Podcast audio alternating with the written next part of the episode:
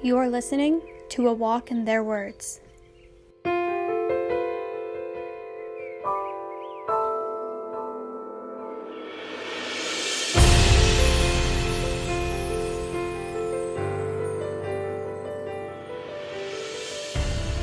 This is Samir, and he came to America from Iraq in 2014. This is his story. My name is Samir. I'm from Iraq, and this is a walk in my words. So I grew up in a small town called Karbala, it's to the southeast of, of Baghdad. And I was supposed to be a teacher, teaching Iraqi kids how to speak English as a second language.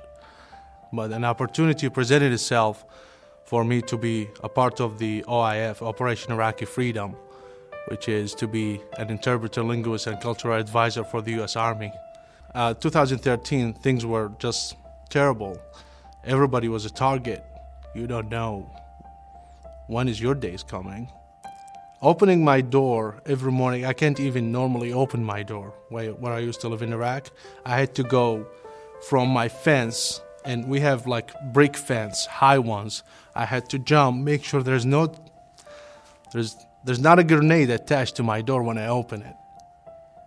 Like these kind of things, they like, and you don't know who, who would attack you. It's it's a jungle. Didn't get any better. It just got worse and worse. And that's when I talked to some of my friends here in the U.S. and they were like, "You should you should apply for an immigration, like a visa, to come over here. You cannot just stay there. So I did, and I applied, and I went through the process, and I was immigrated here to the US in 2014, and I've been here since. It was the hardest decision that I have to make. Like sometimes people can't agree where to go for dinner. And now you're just talking about moving an entire family. I left my house, I left my mom, I left four sisters, two brothers. We're family oriented. A lot of like we're big on like family and getting together, and so it was hard to make that decision. Uh, but then it, it's either taking that risk or stay there and die. So we had to take the risk, and it was the best decision I have ever made. I remember a situation that happened with me and my wife at the airport at JFK.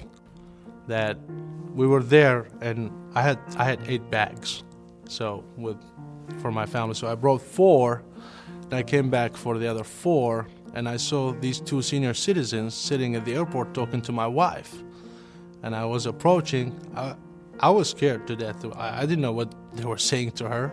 I didn't know what they because she she has the headgear. But when I approached, they were simply just, hey, I like that on your head. What is it called? What is it made of? I wish we have time. You can teach me how to wrap it over my head. That was the lady. You know, your kids are so lovely and cute. And that just like put me at ease. And I told my wife, we're to be fine here. We're happy.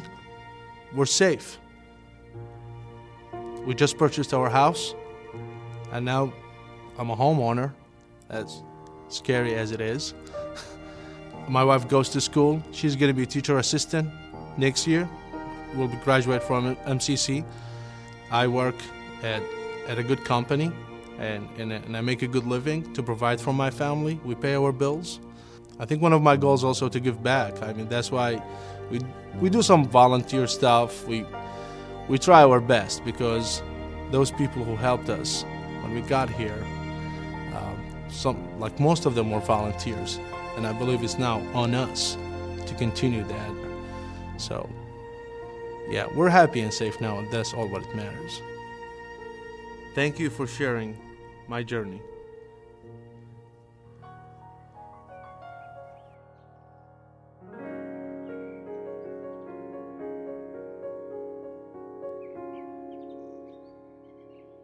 A Walk in Their Words is produced and edited by the Center in Utica and the International Institute of Buffalo.